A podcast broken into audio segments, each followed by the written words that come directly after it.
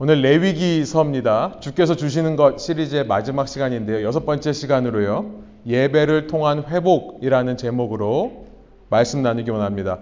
레위기 1장 1절부터 4절 또 6장 9절에서 13절까지가 본문으로 되어 있는데요.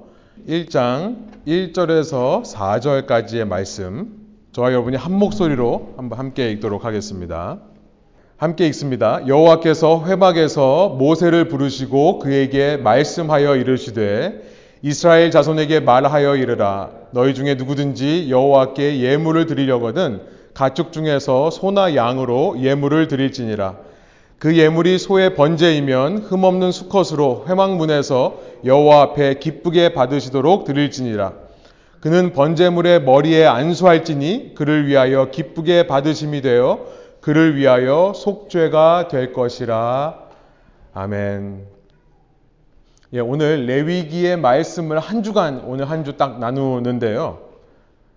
어, 여러 가지 레위기에 대해서 자세한 얘기를 할 수 있겠습니다만 저희가 레위기에서 가장 중요한 밑바탕이 되는 몇 가지만 단순한 사실 한 가지 한두 가지만 말씀을 통해 좀 나누기를 원합니다. 어, 출애굽기가 끝이 났습니다. 출애굽기의 마지막에서 성막을 만들었었죠.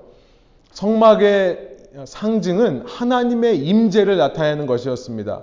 이제 하나님께서 신해산 위에만 계시는 것이 아니라 백성들 가운데 함께 내려오심으로 이 구원의 모든 여정, 과정들이 일단락된 것으로 보입니다.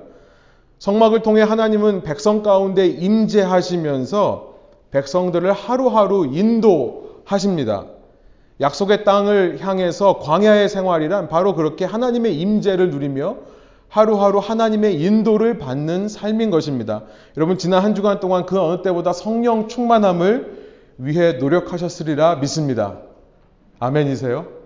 예, 아멘이 소리가 좀 들리네요. 성령님과 하루하루 걸어가시면서 승리하셨기를 소원합니다. 그런데 우리는 때로 승리하지 못할 때도 있는 것 같아요. 이 레위기 또 민수기에 나와 있는 이 이스라엘 모습을 보면 우리와 별로 다르지 않습니다. 그러면서 우리가 생각하게 되는 것은 하나님의 구원의 역사는 출애굽기에서 끝나는 것이 아니다라는 것을 다시 한번 생각해 보게 돼요.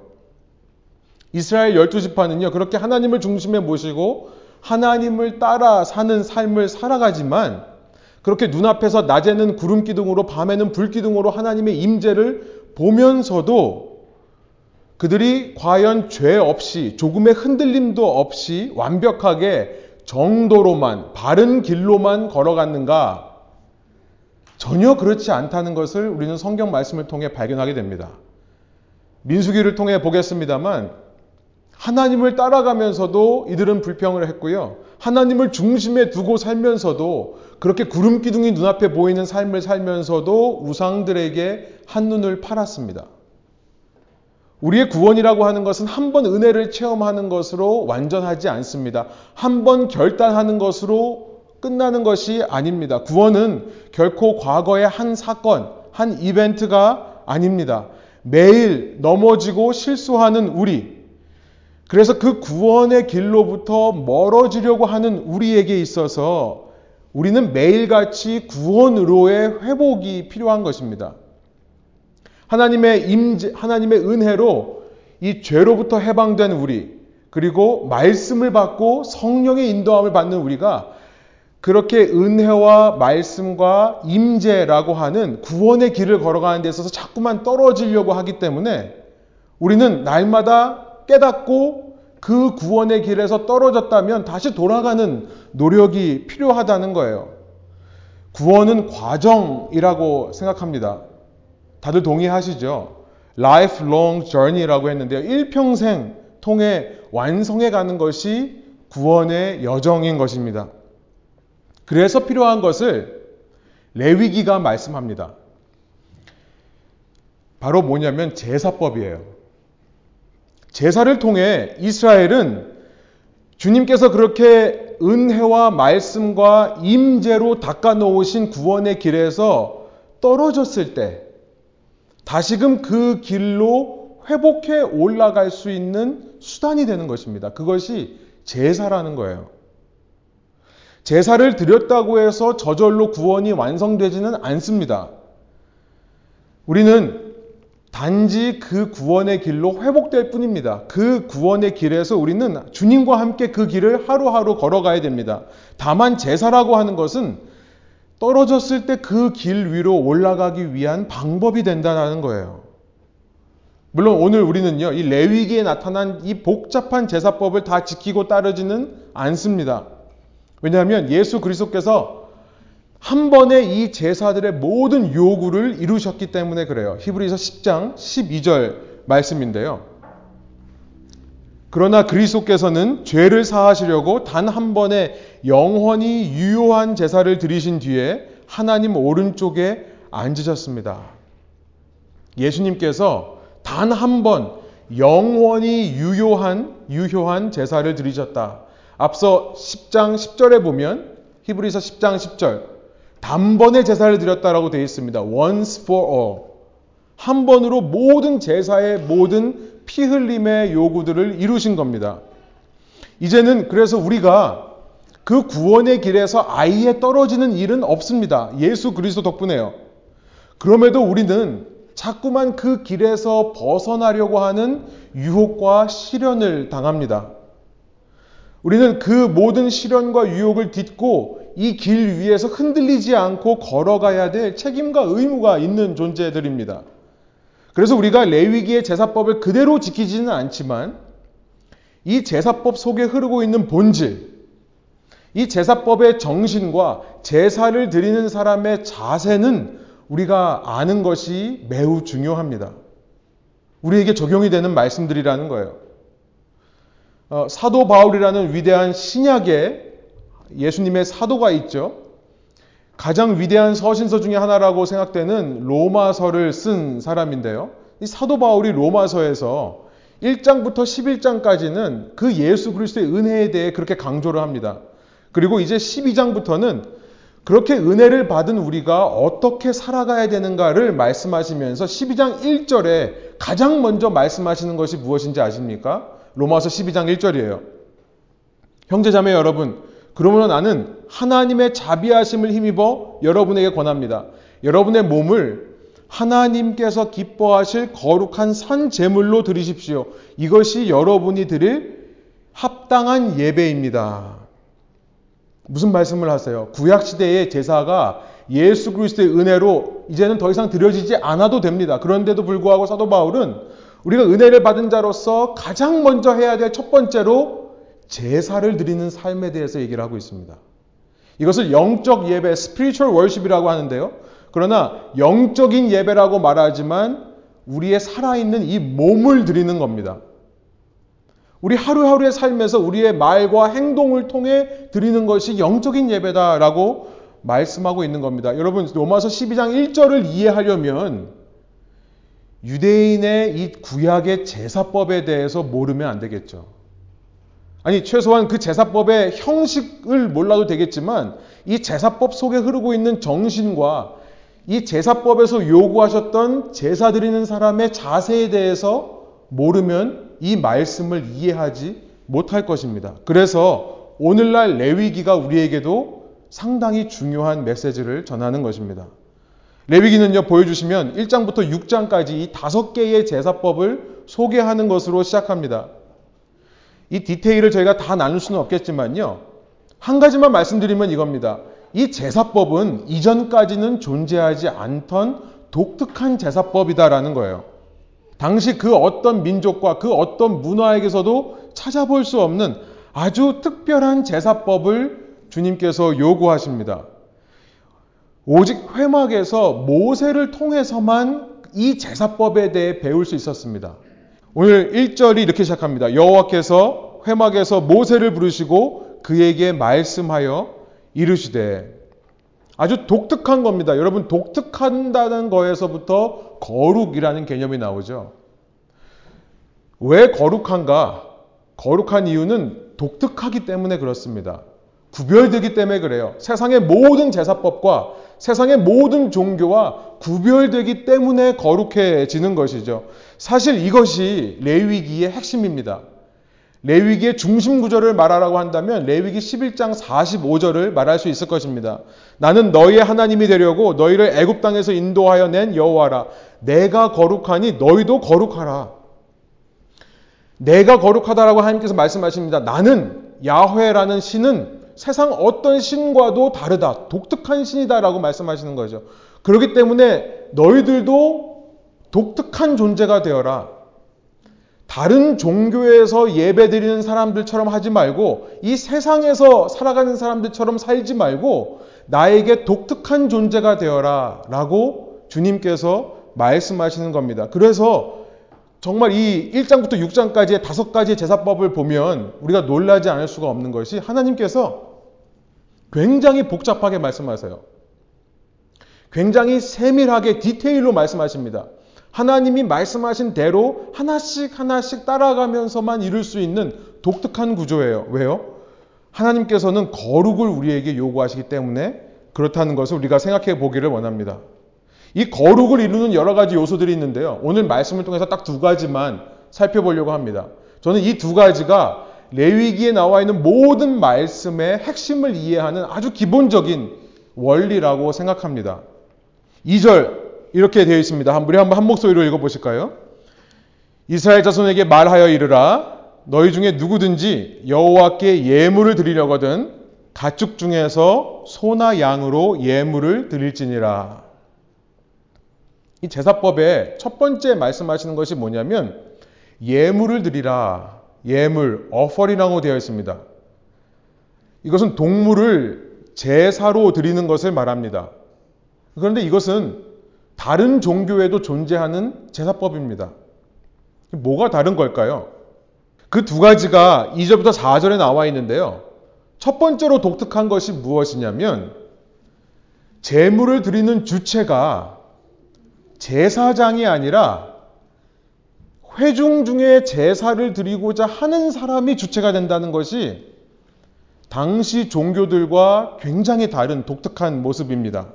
예, 2절 보시면 이렇게 말씀합니다. 너희 중에 누구든지라고 말씀하세요.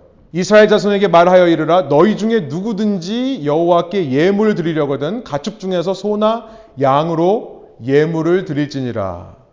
너희 중에 누구든지 영어로 보니까요 3절에 한국말 번역은 빠져 있습니다만 그 예물이 소의 번제이면 if his offering is a burnt offering he라고 하는 남성 이 프로나운 대명사가 있습니다. 당시 제사는 이 남자들이 드렸습니다. 남자가 온 가족을 대표해서 하나님 앞에 나와서 제사를 드렸기 때문에 남자들로 되어 있는 거죠. 전부 3절에 보면 he, he, he라는 남성 대명사가 나오는 겁니다. 이 가축에서 가축 중에서 소나 양을 골라서 회막까지 데려오는 일을 하는 것이 그 사람이 하는 거라는 말씀이에요. 제사장이 대신 해주는 것이 아닙니다. 또 그렇게 이제 레위기를 읽어보면 제사장 앞에 가져오면 그 앞에서 이 동물을 각을 뜬다고 하죠. 동물을 다 이렇게 칼로 잘라냅니다. 특별히 배를 갈라서 배에 있는 내장들을 다 빼고 콩팥과 기름기들을 다 긁어냅니다. 이걸 누가 하냐면 제사장이 하는 것이 아니라 그가 한다고 돼 있는 겁니다. 그 사람이 직접 하는 것이다. 여러분 이것이 독특한 하나님만의 제사법인 것입니다. 심지어 그 머리 위에 제물 머리 위에 안수하는 것도 제사장이 아니라 그 사람이 합니다. 4절이에요. 그는 번제물의 머리에 안수할지니 이렇게 돼 있어요. 그를 위하여 기쁘게 받으심이 되어 그를 위하여 속죄가 될 것이라. 그, 그, 그. 그 사람이 직접 안수하고 그러면 그 사람의 죄가 그 동물에게 transfer 전가되어서 그 사람이 하나님께 기쁨으로 받아들일 수 있는 하나님과의 관계가 회복되는 존재가 된다라는 것을 말씀하고 있는 겁니다. 그러면 제사장들은 도대체 왜 뭐 하는 겁니까? 그거에 대한 답을 이제 1절 1장부터 6장까지 이 다섯 가지 법에 대해서 다 자세하게 말씀하신 후에 이 다섯 가지 법을 말씀하시는 대상은 제사장이 아닙니다. 회중이에요. 백성들입니다. 그들에게 이 다섯 가지 제사법을 자세하게 말씀하신 이후에 이제 6장 8절부터 그 제사장들이 하는 일에 대해서 말씀하고 있는데요. 6장 9절입니다. 너는 아론과 그의 아들들에게 다음과 같이 일러라. 레위기 6장 9절이에요. 번제를 드리는 규례는 다음과 같다. 번제물은 밤이 새도록 곧 아침이 될 때까지 재단의 석쇠 위에 있어야 하고 재단 위에 불은 계속 타고 있어야 한다. 제사장들이 하는 일이 뭐라고 말씀하십니까? 불을 계속 지피라는 거예요. 12절에 보면요. 재단 위에 불은 타고 있어야 하며 꺼트려서는 안 된다. 제사장은 아침마다 재단 위에 장작을 지피고 거기에 번제물을 버려놓고 그 위에다가 화목제물의 기름기를 불살라야 한다. 13절. 재단 위에 불은 계속 타고 있으며 있어야 하며 꺼트려서는 안 된다. 그러니까 제사장이라고 하는 존재들은 제사에 있어서 보조 역할을 하는 사람들입니다. 보조 역할을 하는 거예요. 불이 꺼지지 않도록 불을 피워주는 역할. 이 번제에 대해서 먼저 말씀하고 있는데 burnt offering이라고 하는 것은 이 모든 제사법 중에 가장 비싼 제사법입니다. 이 제사법은요 자발적으로 드려요. 신기합니다. 번제라고 하는 것은 동물을 전체를 다 태워드리는 건데요.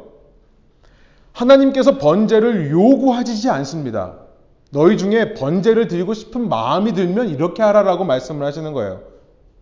굉장히 비싼 제물인데 죄를 지었을 때 번제를 드립니까? 그렇기도 합니다만 꼭 죄를 지었을 때가 아니에요. 감사의 제목이 생길 때도 내가 번제를 드립니다. 여러분 한번 생각해 보세요. 잠깐 여기서 생각해 보면요. 이 구약의 제사법은 하나님이 제사장을 통해 백성들에게 명령하신 것이 아닙니다. 명령하신 것이 아니에요. 보통 제사장들이 일반 종교에서는 그 얘기를 하거든요. 너 하는 거 보니까 너는 지금 이 번제 같은 비싼 재물을 드려야 돼. 비싼 방법으로 드려야 돼. 제사장들이 결정을 해주거든요. 그런데 그게 아니에요. 회중이 살면서 어느 순간 갑자기 내 마음 속에 아, 내가 하나님께 번제를 드리고 싶다라는 마음이 들면 그 비싼 제사를 자기가 스스로 드리는 겁니다. 제사장은 이 번제가 계속해서 드려질 수 있도록 불을 지피는데요. 보통 동물 한 마리가 다 타는데 하루 종일 걸립니다. 그러니까 제사장들은 어떤 사람이 번제를 드리고 오면 드리러 오면요. 그 순간부터 아, 난 집에 가기는 글렀구나 이러는 거죠. 그날 밤새야 되는 겁니다. 밤새서 불을 지펴서 올려야 돼요. 가장 비쌀 뿐만 아니라 시간도 가장 많이 걸리는 제사법. 중요한 것은 뭐냐면 주체가 회중이라는 겁니다. 당시 모든 종교는 지금도 그렇습니다. 지금도 종교라고 할 때는 우리가 믿는 것은 종교가 아니죠, 사실. 근데 종교라고 할 때는 모든 것이 제사장 중심입니다. 제사장을 중심으로 위에서 말하면 아래 사람들이 따라가요. 상명하복이라고 하죠. 탑다운 어프로치입니다. 그러니까 어떻게 됩니까? 모든 종교에는 종교 지도자가 가장 큰 권력을 누리게 됩니다. 그가 말하는 것이 법이 돼버려요. 권력이 생기니까 어떻습니까? 부를 축적해요. 그러면서 더 문제는 뭐냐면 사람들이 문제입니다. 여러분, 사람들이 어떤 한 존재에게 힘을 부여하면 그거에 대한 책임도 함께 부여한다는 사실을 아시죠? 내가 제사장에게 모든 종교적인 권한을 주면 나는 이 모든 종교적인 책임으로부터 한 발자국 빠져나가는 겁니다. 거기서부터 성과 속의 분리가 이루어져요. 하나님께 속한 것과 내가 속한, 내게 속한 것에 경계가 생겨나고요. 거기서부터 신앙과 삶이 분리되기 시작하는 겁니다. 이것이 모든 종교에 나타나는 이중적인 모습이에요. 가식과 외식입니다. 그러나 하나님이라는 신을 제사하는 이 제사법에서는 아주 독특한 것 첫 번째가 있는데 그것이 뭐냐면 드리는 사람이 주체더라. 바로 거룩이라는 것이 거기서부터 나온다라는 사실을 우리가 기억할 필요가 있습니다. 오늘 우리에게 적용해 보면 어떨까요? 우리가 하나님의 이 예수 그리스도를 통한 은혜를 체험한 자로서 우리의 삶을 거룩한 산 제사로 주님 앞에 드리기 위해 반드시 필요한 것이 무엇이냐면 제사의 주체성을 회복해야 된다라는 사실이에요. 내가 주체라는 사실. 오늘날 혹시 기독교회가요, 목회자에게 너무나 의존하고 있는 것은 아닙니까? 그러면 이 기독교회는요, 종교화 되어버릴 겁니다. 목회자는 권력이 좀 더 생기고요. 더 문제는 성도들의 삶에서 성과 속이 분리되고 신앙과 삶이 분리되는 일들이 벌어질 거예요. 물론 목회자가 중요합니다. 그런데 하나님께서 꼭 목회자를 통해서만 말씀하시는 것 아닙니다. 주일 예배에 이렇게 나오셔서 제 설교를 듣는 것도 너무나 중요하지만 여러분 매일매일의 삶 속에 주님께서 여러분에게 직접 말씀하세요. 목회자를 통해서만 신앙 상담을 받을 수 있고 신방을 받을 수 있습니까? 아니에요. 여러분, 여러분들끼리 하실 수 있어요. 여러분끼리 해도 똑같은 성령께서 임하시고 똑같은 성령께서 위로해 주십니다. 목회자는 여러분의 신앙을 물론 도우라고 있는 것이 맞습니다. 그 도움이 필요하시면 요청하시면 돼요. 제발 부탁입니다, 여러분. 아, 우리 목사님 바쁘니까 내가 바쁘게 이런 생각 하지 마세요. 목사는 그러라고 있는 겁니다. 제가 지난주에 우리 순장님으로부터 어, 목사님 목사님 말씀을 듣고 싶어요라는 얘기를 들은 것 같아요. 제가 막 그렇게 돌려서 말씀하신 것 같은데요. 그래서 너무 기뻐요. 목회자는요 필요가 있을 때 그때 내가 목회자 되는 소명을 다시 한번 발견합니다. 저는 개인적으로 어, 누군 가정에 아픔이 있을 때, 특별히 장례식이라든지 이런 곳에 갔을 때, 그때 저는 아, 내가 목사 되길 참 잘했구나 하는 생각을 합니다. 목회, 목회사는 신앙생활 하시는 여러분을 돕기 위해라고 있는 거죠. 거꾸로 여러분 앞에서 여러분을 권력으로 이끌고 내가 말하는 게 법이다. 그래서 나를 따라와라. 목사가 원하는 것들을 함께 따라가자. 이런 얘기를 하는 것이 아니라는 사실을 여러분 우리가 나누고 기억하기를 원합니다. 목회자를 위해 신앙생활 하려는 사람들이 가장 목회자를 힘들게 하는 사람들입니다. 목사님 보고 헌신해주고, 목사님 보고 출석해주고 했던 사람들이 결국 목사님한테 서운한 거잖아요. 여러분이 다 주체적으로 드릴 제사라는 것을 꼭 기억하시기 바랍니다. 거기서부터 거룩이라는 것이 나온다는 사실. 여러분, 여러분께서 얼마나 주체적으로 예배 드리고 계십니까? 찬양하는 시간, 이 앞에서 인도하는 우리 목소리 좋은 청년이, 청년들이 인도하면, 아, 저 청년이 노래를 잘 부르면 따라 부르고, 많이 준비한 것 같으면 따라 부르고, 그러십니까? 아니요. 앞에 서 있긴 하지만, 찬양의 주체는 여러분이 되, 되셔야 됩니다. 여러분이 여러분 찬양을 인도하시는 거예요. 뭐 사람 눈치를 뭘 봅니까? 여러분이 여러분 찬양을 인도하시는 거예요. 말씀을 들어도 여러분이 주체적으로 말씀을 듣는 겁니다. 저는 어떤 설교를 하고 싶으냐면 제가 설교하는 중에 성령께서 여러분에게 말씀하시는 그런 설교를 위해 기도하고 준비합니다. 여러분 제 설교 들으면서 아 저 목사님은 들으면서 꼭 이 목사님이 얘기하는 것보다 저 목사님 한 얘기를 들을 때 아, 난 자꾸 이런 생각이 나. 그래서 성경책을 펴보시고 이런 분들이 계신다면 여러분 제 기도 응답입니다. 여러분 그런 자세로 주체적으로 이 자리에 와서 앉아 계신다면 설교자가 아무리 설교에 죽을 써도요. 그 가운데서 한마디, 한 단어, 한 문장을 가지고 하나님의 음성을 들을 수 있는 자들이 될 것입니다. 오늘날 현대 이 기독교의 분위기, 특별히 한인교회 분위기에 하고 싶은 말이 있습니다. 조금 더 주체적이 되었으면 좋겠어요. 조금 더 적극적이 되었으면 좋겠어요. 마치 어떤 고객 서비스를 바라는 그런 자세로 신앙생활 하는 것이 아니라 내가 조금 더 주체적으로 신앙생활 할 수 있었으면 좋겠습니다. 목회자를 최고 경영자로 만들면 반드시 타락합니다. 자, 이런 독특함은요, 이 회중이 주체적으로 드리는 이런 독특함은 두 번째 독특함, 거룩함으로 이어지는데요. 3절입니다. 다시 3절로 돌아가 보시면 그 예물을 드리는 데 있어서 이렇게 말씀하세요. 그 예물이 소의 번제이면 흠없는 수컷으로 회막문에서 여호와 앞에 기쁘게 받으시도록 드릴지니라. 흠없는 제물에 대해 말씀하고 있습니다. without blemish. blemish라고 되어 있거든요. 1장부터 그 6장까지 이 다섯 가지의 제사법을 가만히 살펴보면 두 번째인 소재, 곡식을 드리는 것 외에는 번제, 화목제, 속죄제, 속건제 모두 동물을 요구하는데요. 그때마다 나오는 것이 뭐냐면 흠없는 동물을 드려라 이런 말이 나오는 거예요. 독특한 조건입니다. 꼭 흠이 없어야 돼요. 흠이 없다는 말은 뭐냐면 뼈가 부러지지 않은 것을 의미합니다. 상처가 없는 것을 의미합니다.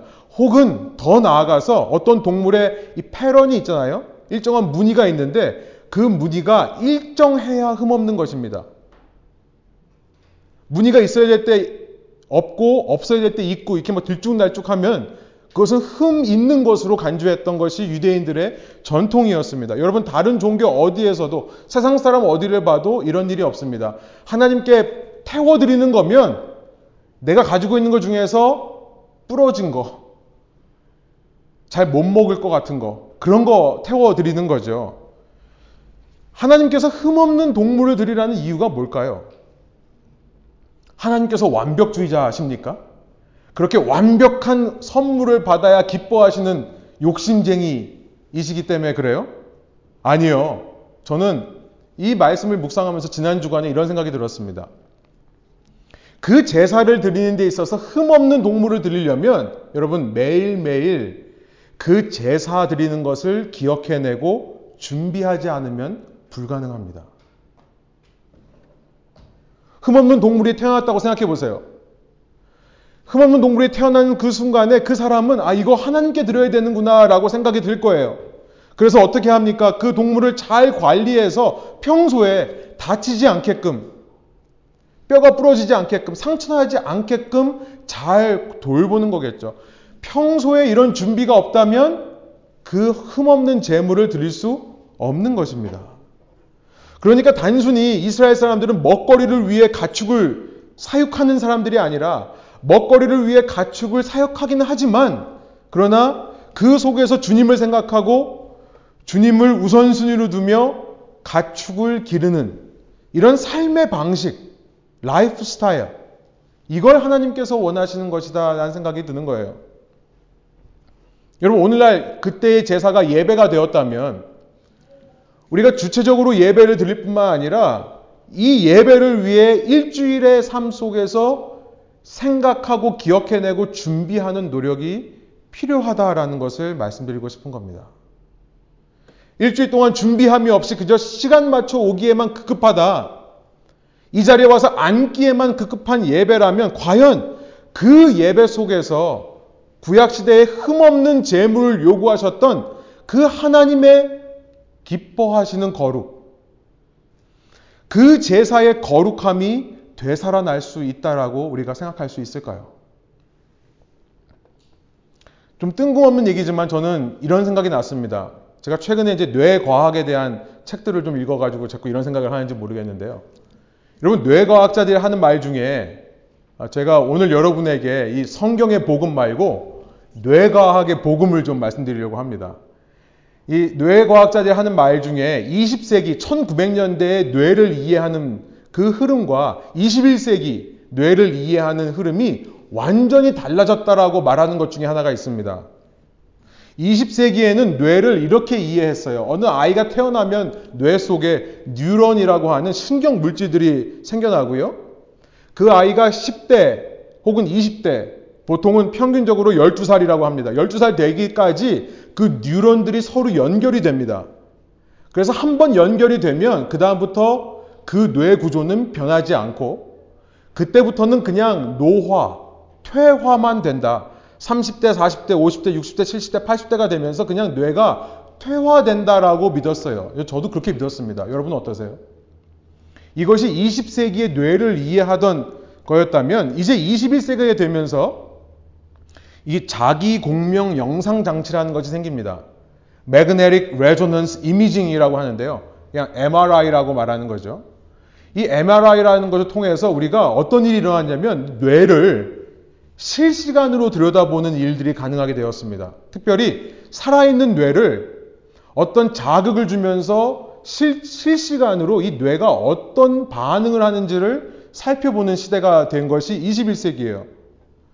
그러면서 21세기 뇌 연구가들이 지금은 대부분 정설로 받아들이는 것이 뇌의 가소성이라는 학설입니다. 뇌의 가소성. 이 변할 수 있는 성질이라는 말이에요. 이 뉴로플라스틱시리라고 하는데요. 예. 뇌의 가소성. 뇌는요, 한 번 결정이 되면 죽을 때까지 안 변하고 그냥 노화, 퇴화만 되는 것이 아니라 죽을 때까지 뇌는 변한다는 사실이에요. 이 심지어 뇌 신경이 파손되었다 하더라도 뉴런과 뉴런이 끊어졌다 하더라도 이 인지 행동 치료라고 하는 CBT라는 치료를 통해서 다시 이 뉴런이 다른 방식으로 연결되는 것들을 발견하고는 이제 이런 결론을 내리는 겁니다.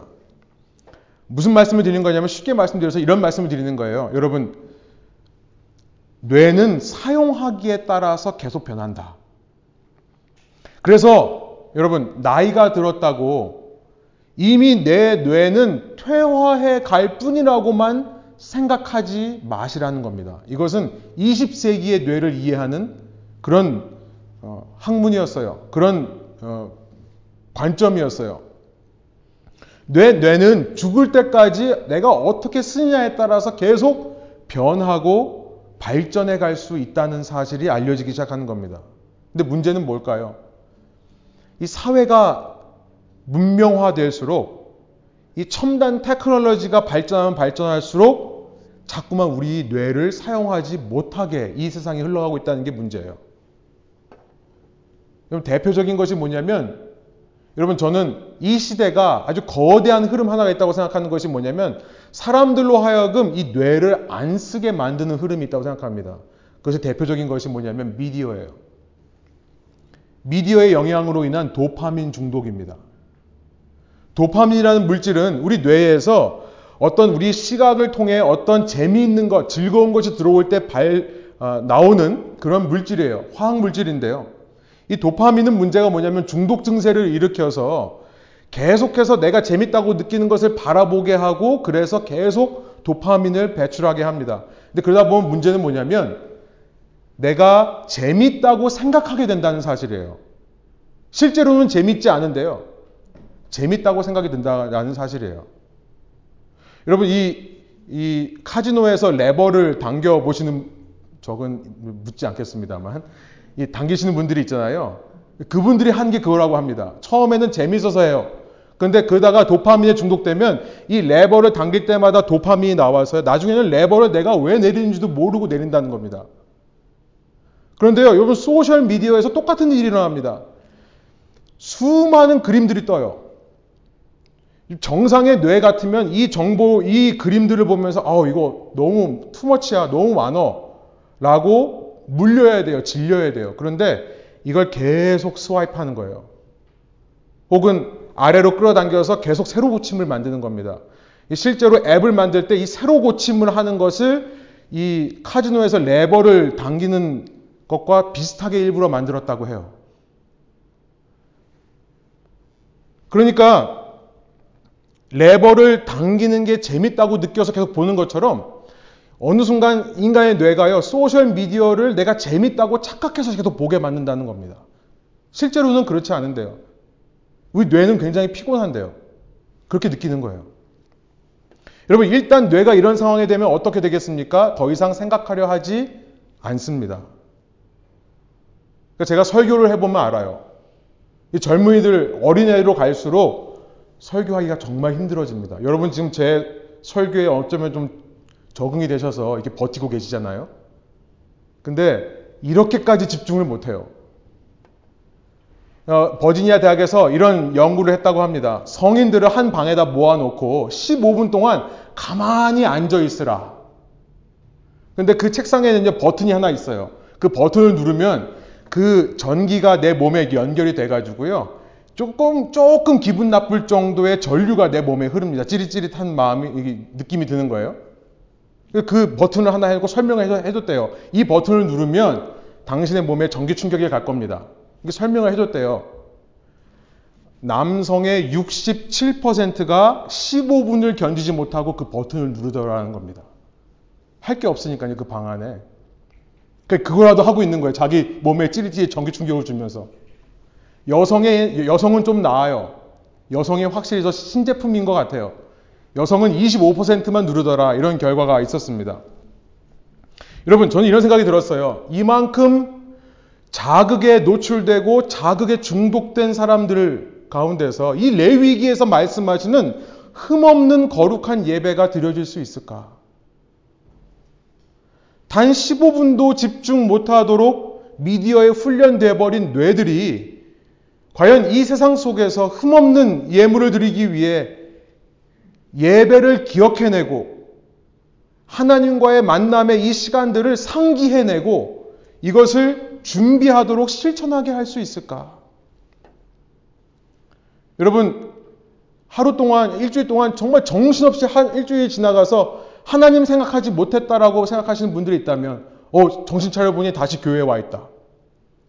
정신 차려보니 다시 내가 교회에 와서 처음으로 일주일 만에 성경책을 열어보고 있다. 또 왜 정신이 없는지 한번 고민해 보시기 원합니다. 저는 웃긴 얘기일 수 있겠지만 저는 이런 생각이 들었어요. 흠없는 재물이란 오늘날로 쉽게 적용해서 말하면 내 매일매일의 뇌를 주님을 떠올릴 수 있는 뇌로 훈련해 가는 것. 주님을 떠올리고 기억하고 이 예배를 생각하고 기억해내는 법. 그리고 한 시간 동안 이곳에 와서 예배 드릴 수 있는 그런 뇌로 평소부터 훈련해 가는 것. 집중할 수 있는 뇌를 만드는 거. 여러분, 집중의 열쇠는 내가 집중하지 못한다는 사실을 깨닫고 집중하려고 노력하는 데 있다고 합니다. 그 집중이라는 것은 그냥 집중해야지라고 되는 게 아니라 아 내가 집중을 못하고 있구나라고 해서 돌아오는 것을 얘기해요. 어떤 분이 이런 얘기를 하더라고요. 팔을 이렇게 폈다가 접었다가 하면서 근육이 생기죠. 그것처럼 집중을 못했다가 아 뭐, 내가 지금 집중을 못하고 있구나. 다시 집중해야지라고 하는 것. 이것을 반복하면 반복할수록 집중할 수 있는 훈련이 된다라고 얘기를 합니다. 적용은 뭡니까? 정말 쉬운 적용을 달라고 하시면 미디어 시간을 줄이십시오. 여러분, 저는 애플 이 product를 갖고 있는데요. 여기서 일주일마다 주일 아침에 보내주는 게 있습니다. 아무도 sign up하지 않았는데 자동적으로 지네들이 보내줘요. 뭡니까? 지난 한 주간 동안에 평균 내가 이 device를 사용한 수, 시간을 보내줘요. screen time이라고 하죠. 여러분 이거 왜 했는 줄 아세요? 왜 했냐면요. 애플이 나중에 sue당하지 않으려고 하는 거예요. 이 전자기기를 통해 내 뇌가 퇴화되었다. 내가 바보가 되었다라고 해서 sue하지 못하게끔 우리가 경고하지 않았느냐. 그동안에 우리가 매주 경고해 오지 않았느냐고 하려고 이거 하는 겁니다. 여러분, 청년, 청년들, 소셜미디어를 좀 끊어보세요. 줄여보세요. 끊는 건 불가능하다 치더라도. 잠시라도 전화기를 만지지 않고 있으면 불안합니까? 여러분, 노력해야 됩니다. 그런 사람이 예배 드릴 수 없습니다. 결론을 내볼게요. 우리는 예배에 성공하는 사람들이 되어야 합니다. 왜냐하면 우리는 예배를 통해 회복할 수 있는 존재이기 때문입니다. 하나님께서 말씀해 주신, 마련해 놓으신 그 복음의 길, 구원의 길, 거기서 우리는 넘어지고 실패할 수 있습니다. 성령을 모시고도 이스라엘처럼 또 실패하고 넘어질 수 있어요. 괜찮습니다. 그럴 수 있어요. 그럴 때 다시 돌아오는 길로 허락해 주신 것이 제사법이라는 사실을 그래서 우리에게 예배가 필요하다는 사실을 기억하시면 됩니다. 구원은 과정이라고 했습니다. lifelong journey예요. 하나님은 예배라는 예식을 통해 회복하고 다시 그 길 위로 올라오게 하시기를 기뻐하시는 하나님이라는 것을 오늘 본문이 말씀합니다. 3절, 4절. 계속해서 반복하는 것이 뭐냐면 주님께서 이것을 기뻐하신다는 거예요. 아니, 제사로 회복해야 되는 상황 자체를 하나님이 한탄하신 게 아니라 내가 이렇게까지 너네와 함께 하는데 너 또, 또 실수해? 또 죄 저질러? 이러시는 분이 아니라 그럼에도 불구하고 제사 드리는 것을 기뻐하신대요. 놀랍습니다. 그런데 그 하나님께 기쁨이 되기 위해서는 거룩한 제사로 나가야 됩니다. 내가 생각하는 제사가 아니라 하나님의 기준에서 옳은 제사. 두 가지를 얘기했습니다. 다른 종교와 구별된 제사, 주체적인 예배를 드리십시오. 그리고 세상과 구별된 제사, 하나님의 제사의 시간, 이 예배의 시간을 기억하고 생각해내고 준비하는 그런 흠없는 예물을 드리십시오. 그런 예배를 통해 주님께서 영광 받으실 뿐만 아니라 우리 자신이 다시금 살아날 줄로 믿습니다. 함께 기도하시겠습니다. 하나님 이 시간 저희가 주님의 말씀을 들으며 주님께서 우리에게 주시는 것은 예배를 통한 또 한 번의 회복이라는 것을 기억합니다. 실제로 저희가 예배를 통해 회복이 일어나기를 원하오니 성령께서 저희의 마음과 생각 가운데 지금 역사하여 주시고 우리의 모든 끊어진 관계들, 잘못된 모습들이 바로잡아지는 놀라운 성령의 역사가 저희 가운데 임재하게 하여 주옵소서. 그리고 한 주간을 살면서 우리가 이 예배를 준비하며 기다리는 자들 될 수 있도록 인도해 주시기 원합니다. 삶에서 주님을 모시고 살지만 또 실수하고 실패하는 우리들. 그래서 주님, 우리에게 예배가 필요합니다. 예배의 거룩함을 회복하기 위해 주체적으로 예배를 드릴 수 있는 저희가 되게 하여 주시고, 주님, 주님 그 예배의 거룩함을 회복하기 위해 흠없는 예물을 평소의 삶에서부터 준비할 수 있는 저희 각자가 되게 하여 주옵소서 감사드리며 예수 그리스도의 이름으로 기도합니다. 아멘.